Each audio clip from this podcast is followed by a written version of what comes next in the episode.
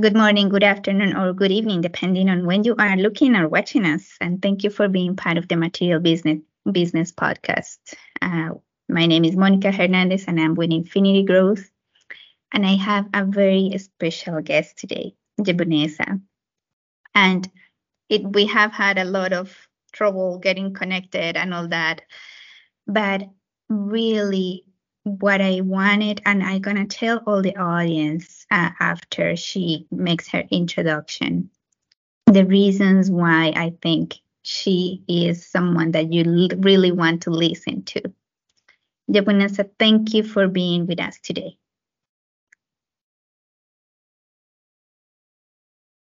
Thank you, Monica, for giving me the opportunity to be here today. It is my pleasure, and it's a pleasure for all the audience. So, why don't we start by telling us a little bit about yourself and then just, you know, who are you? Sure. Who are you? I think it sounds very simple question, but to me it's a very hard question to let the audience know and let you know who I am because still I'm searching who I am. But you know the way we learn who we are or who I am. I'm trying to uh, share a little bit about that. My name is Dr. Jebunnessa Chapola, and from my name, you can hear and you can understand that this name it's not from um, here. I mean, not from this land. Uh, right now, I'm living in Treaty 7 territory, Calgary, Canada, but I lived in Treaty 6 territory in Saskatoon for the last 10 years, and recently I moved here in Treaty 7 territory. And I born in a South Asian country, uh, Bangladesh, um, and I'm a mother with three children and I think I will let you let the audience know more about me, who I am later. Fantastic. Thank you so much. You are right. It's a very hard question to ask and to answer, actually, because we have never been, you know, taught or guided to really answer that question. Normally, when people ask other person who you are, they start by describing what they do instead of who they really are. And that is the reason why I wanted to have you in the show with the Material Business podcast. Because when I heard you, your speech in that conference that I was at, I felt your passion, and it was so evident to me that you have so much to share. And it's very important for everyone to start thinking about how do we define ourselves? And that's part of the discussion we're going to have today. So, again, thank you for being here. I'm going to start by the first question because you have navigated so many different you know challenges and opportunities and that is shaping the person that you are but like you said in the introduction you're from bangladesh you started in norway now you're in Canada, you have moved across many different countries, cross cultural experiences. How all those experiences are shaping or making the person rediscover itself? Like how do you think this is this is helping you be the person you are now Thank you so much, Monica, for giving me this opportunity to discuss with the audience that who I am. And the question you asked me, actually, that's a very broad question, but I will try my best to give a short answer of this um, big question. So, well, um, I born and brought up in Bangladesh and uh, left my home country at the age of 23 as a single Muslim woman to pursue my higher studies and later I traveled around the world for higher studies in Sweden, Norway. Um, I earned double masters from Sweden and Norway. I studied in sociology, social work, gender and development. I got married in Norway and later my two daughters born in New York, New Jersey, while I was unsure about Canadian immigration. Around 2010, immigration brought me here in Toronto, Canada, for the first time, along with my small family. Um, and I was struggling to find a home and simultaneously find a professional job in Saskatoon and became a mother of my third daughter in Saskatoon around 2018 while I was completing my doctoral studies. Um, in the middle of my dissertation writing, I moved to Calgary, Canada, only three years ago during first wave of pandemic era, that is 2020. As you can hear from my story that I'm a transnational person. And throughout my life, I lived with my colonial experiences and education, but I started to receive decolonial anti racist education through community activities in Saskatoon and later, formally during my doctoral studies at the University of Saskatchewan. That's from 2014 to uh, 2022, actually uh, when I defended. And my decolonial anti-racist education and indigenous land-based education helped me to understand who I am in this colonial stolen indigenous land. And this education gave me the courage to say out loud that I came from one colonial land to another colonial land. And I struggled so much to understand who I am here in this land and who I am as a person. As a newcomer, I was uh, also named as visible minority. I mean, apart from newcomer, I I learned that I have another name, and that's called visible minority. Though I was wondered um, why not visible majority, um, and also my name is Bangladeshi hyphen Canadian, right? So I have an hyphenated identity. And I was also curious to know that which part of the hyphen that I should take. Is it Bangladeshi or the Canadian or Canadian and then Bangladeshi? You know, that kind of identity that I was navigating. And I carried um, my name from my birth, that is uh, a Muslim woman or a girl or a woman uh, fair complexion women, good looking women, middle class women, brainless women who could not go to medical school, etc. Right? So you see, so many layers of our identities. And it took me many years to understand that all my identities are socially constructed, and I had no choice um, without knowing the meaning of my name. Sometimes I, you know, sometimes I embraced, sometimes I rejected. Um, silently I rejected, right? But did not dare to express. So I'm really excited and feeling happy that I got an opportunity to talk about it. So through my decolonial research and long-term education, I realized that my main goal was to reflect upon formal and informal decolonial processes of learning, unlearning, and relearning through informal community activities, community building, and building relationships with the unknown cross-cultural communities.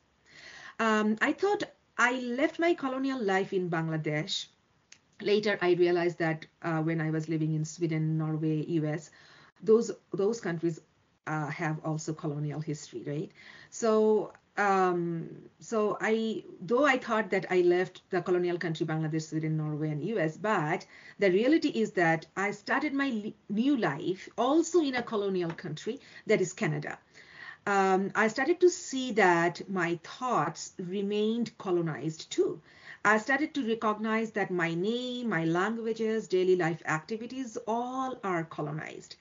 So as a woman, my body is colonized. The religions with which I am almost most familiar are colonized uh, and social systems are colonized, negotiating with aggressive colonial models of power in order to find my own decolonial space to grow and understand my responsibilities as a racialized settler woman can be exhausting. It is exhausting, actually.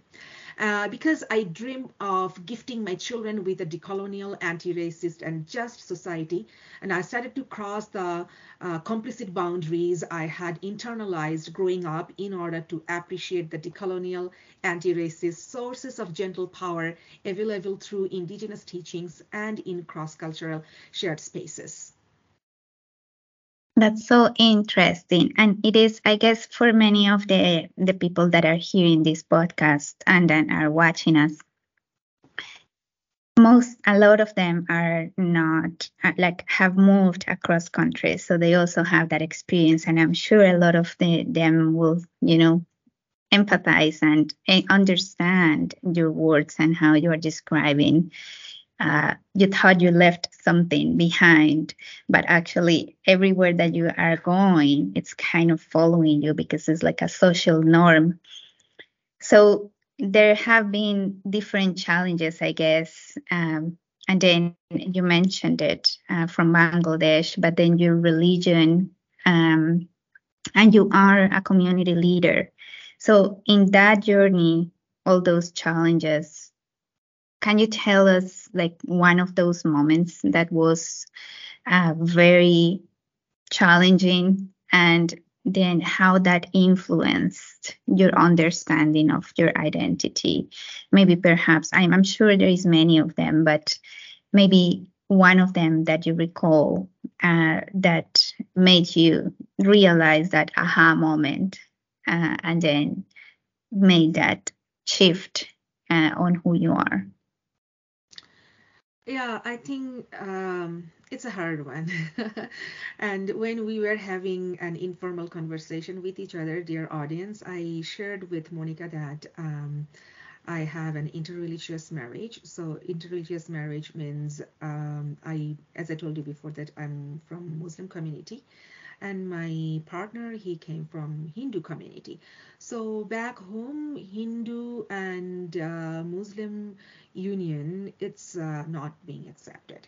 And it has a long history, actually. If those who know a little bit about India, um, you might know a little bit um, the the colonial history around Hindu and Muslim people, um, and that's that's very difficult story. Um, but but uh, I, I don't think I'm going to touch a lot about that history. But only one thing I can tell you that my life it's a legacy of that colonial history, um, and Bangladesh um, is a Muslim country. I mean, we, we call it like that. Um, so majority people are from um, Muslim community, and the minority religions are Hindu, Hinduism, Buddhism, Christianity, uh, and also indigenous people. They're all considered as minority uh, faith group of people in Bangladesh. So so so that's the that's the situation, and that's the um, so that's the situation in Bangladesh and the background information about Bangladesh that I can share with you. So I born in a Muslim family. That means I grew up as a majority uh, person and with all those privileges, right? And as a um, insider of that majority uh, faith group, um, honestly, I didn't have much exposure about uh, the minority faith group of people that what they uh, went through or still they have been going through. So I'm aware of my privilege, but my uh, long-term education um, about sociology, social work, gender and development, and my decolonial and anti-racist education, it made me aware uh, of my privileges, and I I can see that there are a lot of injustices around uh, minority faith group of people. Um, in in in South Asia, actually, it's not only in Bangladesh, like Bangladesh, Pakistan, um, India, those countries, they have been dealing with all those um, historical consequences till today. So, um, so I grew up as a majority uh, in Bangladesh, but when I came here in Canada, I realized that um, I'm a minority Muslim women here. But again, because of my interreligious marriage, I realized that I'm the minority of the minority, and I I I had to deal with a lot of um, social stigma. So the I'm a stigma fighter, and especially around Bangladeshi Canadian Muslim communities, because uh, we were ostracized and stigmatized, and our children were not being accepted by the um, Bangladeshi Canadian Muslim communities mostly. Uh, so, but it took me many years to understand um, that why why even here in Canada that I had to face all those, and I realized that it's it's nothing but um, the reason is colonized mindset, and um, um, and also at some point I started to learn that these are all socially constructed, and I challenged the Islamic dogma through my community building activities, anti-racist and uh, decolonial education and feminist education yeah um, and all this education and all this um, um, social justice activism made me who I am today.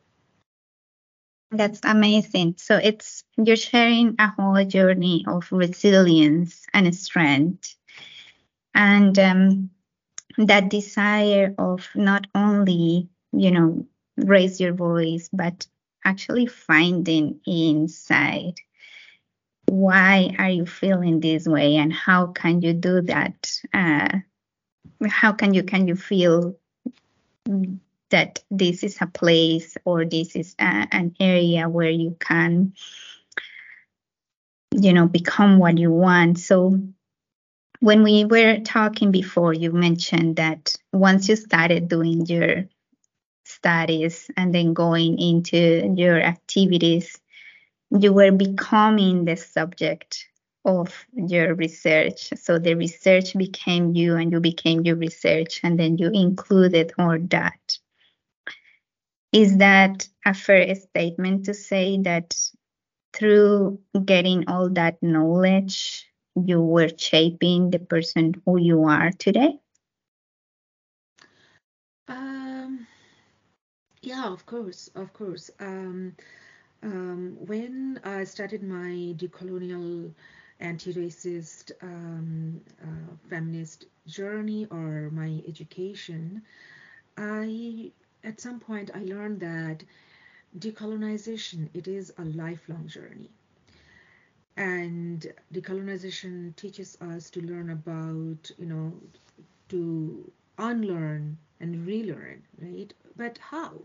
I was I I was always questioning this. How and how does it look like? I mean, decolonization How does it look like? And at at some point, I realized that if I cannot deconstruct myself and if I cannot decolonize myself, myself, then there is no point of learning about decolonization right? Um, before we start to decolonize our research, our academia, or decolonizing our system, we need to decolonize ourselves, you know, first.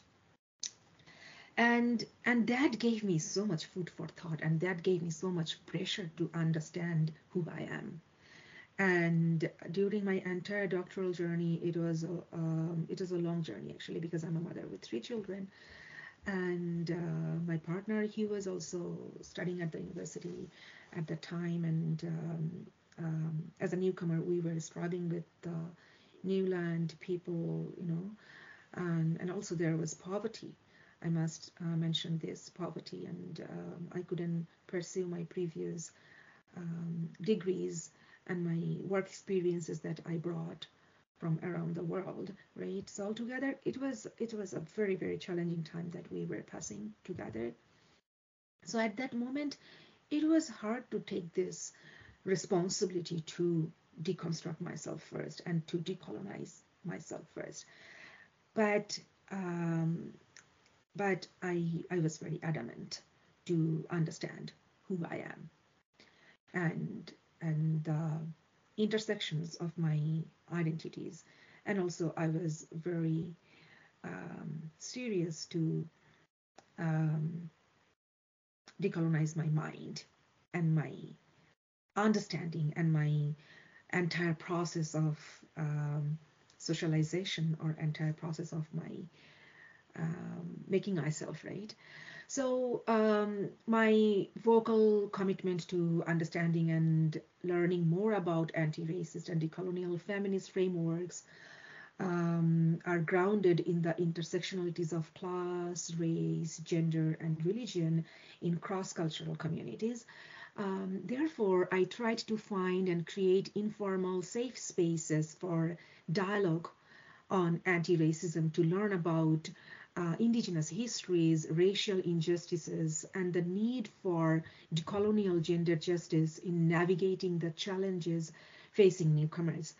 Um, and safe space um, supports uh, such as community radio, uh, conversations, community gardening, and transnational cultural activities permit people to express their candid opinions and um, impressions, critical thoughts, and attitudes without fear of being ridiculed and attacked. So a safe space can be as small as uh, between two people or expanded to include larger groups um, gathered according to people's interests, right? So at some point, I realized that my lived experiences and daily challenges against all the isms. Maybe you are thinking, what are these isms? So here are these isms colonialism, capitalism, neoliberalism, racism, imperialism, sexism, classism, fundamentalism, ageism, ableism, etc. Right? So these are these all needs to be discussed and I learned that critical anti-racist education and intersectional or transnational feminist um, education can theorize or give it an academic meaning to these um, experiential learnings of racialized women. So therefore, I chose to use the relational autoethnography. Um, it's a qualitative research method, and it helped me to give a voice to my life struggle and the challenge that I was navigating. Um, and uh, my aim was to give voices also other racialized women, those who couldn't express like me, or those who couldn't, um, those who couldn't make their um, life as a research, or those who couldn't make their research as their life. I would mm-hmm. say. That's amazing. So you found a way of helping others while helping you was kind of the way of as a community help each other and then that helped um, that helped you as much as it helped them. So congratulations. It's a lot of courage that takes to because like you said it before you were you know like taking that flag and then carrying it and, and making it happen. Uh, you didn't wait for anyone to make it for you. You decide that it is it is for me to do, and then I'll take it to what it needs to be going. So very very interesting and a lot of resilience that comes out of your words. We are almost at the end of the episode, and at this point, maybe what I will ask is, what will you say? To all those, you know, women or people that feel that they are uh, in a position that is not favorable or that perhaps newcomers or women that are in certain groups, ethnic groups, or someone that is in that edge of the verge and then as you felt at that time some years ago, what would you say to them now that you have all this knowledge?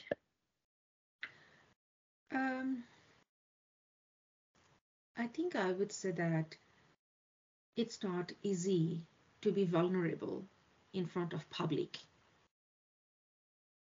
So my education gave me the power to choose my education gave me the power to understand who I am here in this land as a newcomer and what is my responsibility to this indigenous land and to this people. And repeatedly, you will hear that I'm talking about the uh, land and, and also I'm talking about uh, building the relationship with indigenous knowledge or people and the newcomer because many people still don't understand that why it is important to come under this umbrella of indigenous worldview because indigenous worldview um, and knowledge teaches us an inclusive and holistic um, approach, right? And it's it's very empowering. And what I learned from indigenous elders and indigenous um, scholars and educators that land is our identity. The struggle that I was sharing from the beginning, um, I I think I found my answer, and also I found my um, non-discriminatory identity. So um, if we can be an ally with indigenous worldview or knowledge as a newcomer, we all will be benefited because land doesn't discriminate anyone. We need to learn how to respect the land. The way we treat our body, we need to treat the land very gently, right? Um, and also indigenous worldview and and respecting land, uh, water, rocks, fire. These are these are all for us. It's not only for a certain group of racial group of people, right? Mm-hmm. So this is this is what I have learned from my own life journey and from my research journey from my academic journey from if i start to talk about from bangladesh sweden norway us um, i didn't until until 2014 2000 actually 2017 i didn't receive decolonial education those were very colonial education that i was receiving and where we did not get the opportunity to talk about indigenous worldview we didn't talk about um, racial justice or social justice, right? So it's a new, I would say that it's, it's new for me, uh, the way I started to embrace this knowledge and I started to apply that in my daily life um, and in my everyday practice. That is that is something new in my life, and that's very transformative knowledge that I have received, and it helped me to understand who I am today. That's so powerful. And it is, you know, I, I had someone in the podcast before that came and said something like, we need to stop doing things super complicated and we need to go back to basic.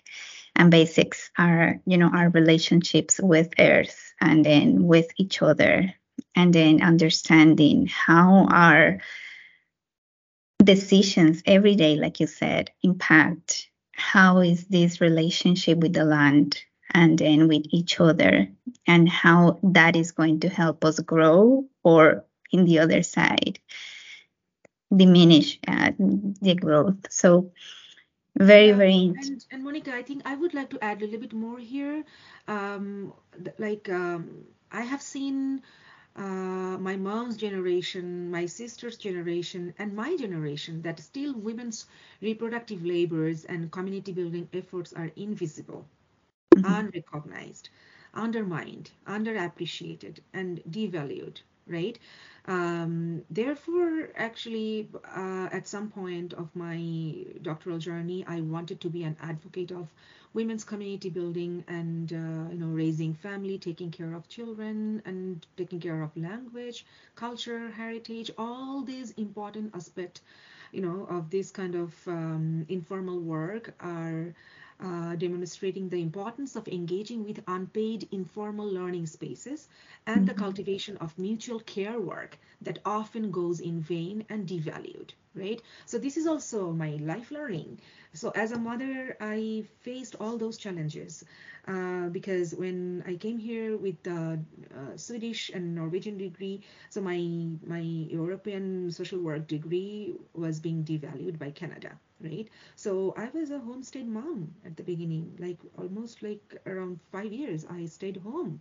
I couldn't pursue my career and i couldn't i didn't have childcare support at all um, so during that time, all this realization came into my mind that how important work that women are doing, you know, for, um, I mean, by raising children and also um, by doing all the community activities. So, like, like the community activities, women are planning, women are cooking, women are, you know, um, outreaching. Women are inviting the people to come together to put together your effort. To why?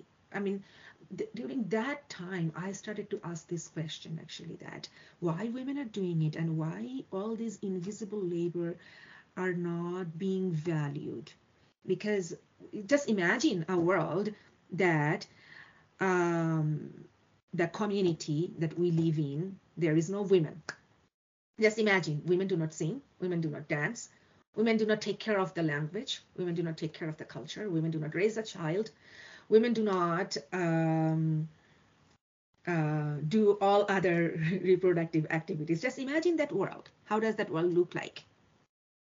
Right?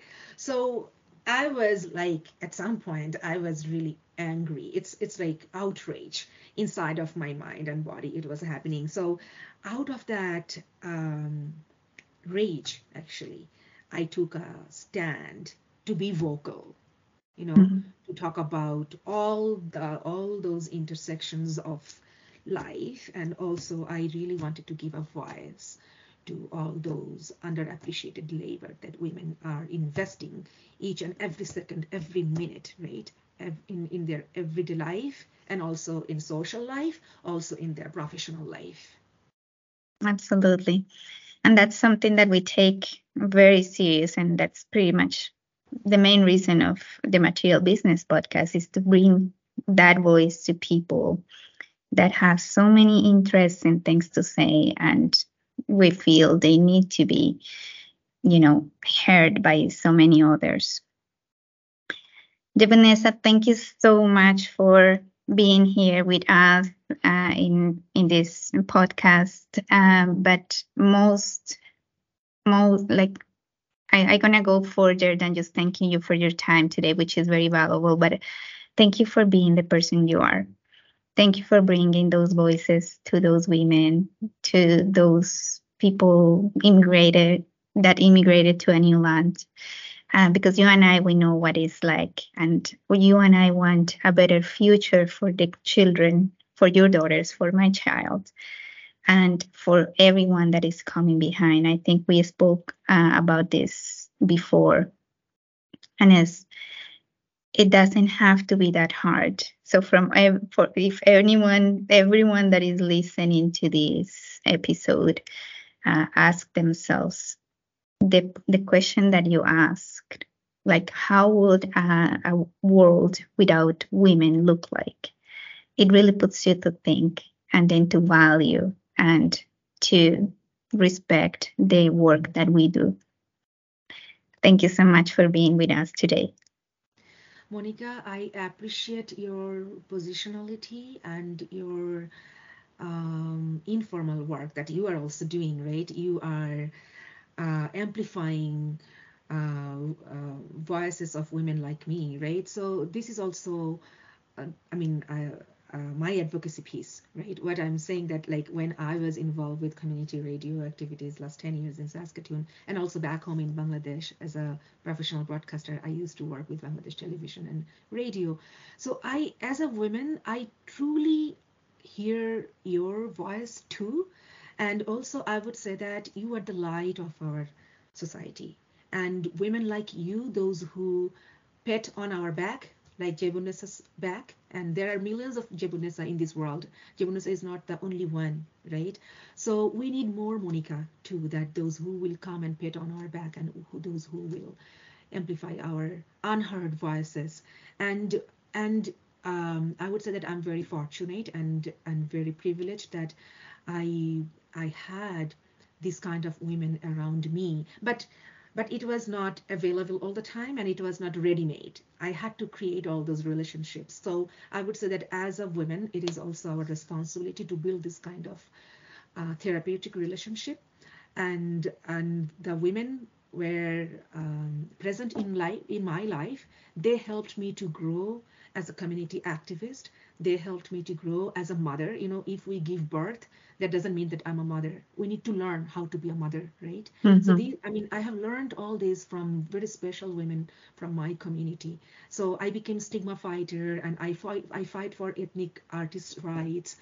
Uh, last but not the least, that I helped me to be a decolonial, anti-racist, feminist educator and researcher today, right? So I, I, I have received all these qualities and all this knowledge from women like you, from our community. So community is my oxygen, and I would say that uh, community has agency, and we all should learn how to engage ourselves with the community activities to to empower ourselves. Thank you. Absolutely. Well, thank you. Thank you very much. Very kind words. I take it with uh, lots of love, and I know that you mean it. So, thank you so much. Uh, thank you for your time to the audience. We'll see you in in the next episode, and stay tuned. And we'll put um, all the links uh, from the articles that you have uh, written and all that. Yes, yes. Before we, I think, can I take one more minute? So For sure. for my audience, I would like to share the name of this book, Reconciliation in Practice, a cross-cultural perspective. It is edited by Dr. Ranjan Datta. So in this book, I wrote a book chapter, um, um, Reconciliation through Transnational Literacies and Immigrant Women's Transformative Learning Journey. So um, uh, I will share these informations with you in the email. I will appreciate if you can share. And here is one more book I would like to show to my audience. Yep. It's uh, Indigenous Reconciliation and Decolonization, Narratives of Social Justice and Community Engagement.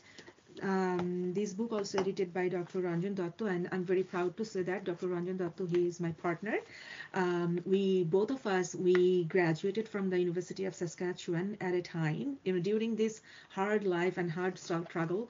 Uh, both of us we finished our PhD from the same university. So in this book also I wrote one book chapter. Um, building bridges among indigenous and immigrant communities a visible minority immigrant women's journey so this is second one and the third one is a recent book. It came out just three weeks ago. So this is another book uh, decolonization in practice reflective learning from cross-cultural perspectives edited by dr ranjan Datta again. So in this book i wrote a recent um, book chapter. It came out from my doctoral research too learning the importance of indigenous meaning of land acknowledgement a racialized color settler women's decolonial reflection. That is my recent work. So the reason I'm sharing all these books, I would say that, you know, please make some time to read. I mean, um, like one hour conversation, it's it's it's not enough to Mm. share all the wisdom or all the knowledge that we we do hold. Um, and um, if you can, please try to check out these books. And also, if you Google me, you will find more social activism um, thoughts and more ways of doing it. And the reason I'm um, telling this to my audience because without without engaging myself with the community, I wouldn't be able to who I am today. Um, now you are maybe you are hearing a success story but it's a it's more than 20 years journey that um, i have shared today. And the work i have been doing it's uh, it's my lifelong work that i am sharing with you. And the reason i'm sharing because at the beginning um, i was i was almost dead you know dead means i didn't have that enthusiasm to move forward. I was that level of frustrated in my life. But slowly, all this um, empowering education helped me to wake up. So it takes it takes time to wake up. It take it takes time to pet each other. It takes time to share the story. The way I'm sharing my story today, I was not like that even like five years ago. Yeah. Mm. I i cried a lot. I my pillows were soaked. So those were like maybe 15 years ago or 10 years ago that story was like that. But we we women have very similar emotion and feeling to take care of this world. Why do we cry?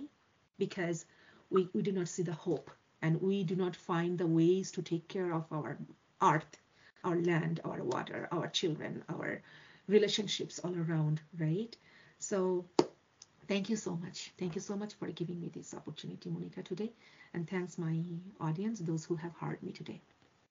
Thank you. Thank you so much for being here. We'll put all those links in the in the um, down below. And uh, we'll see each other in the next episode. Thank you so much Thank you.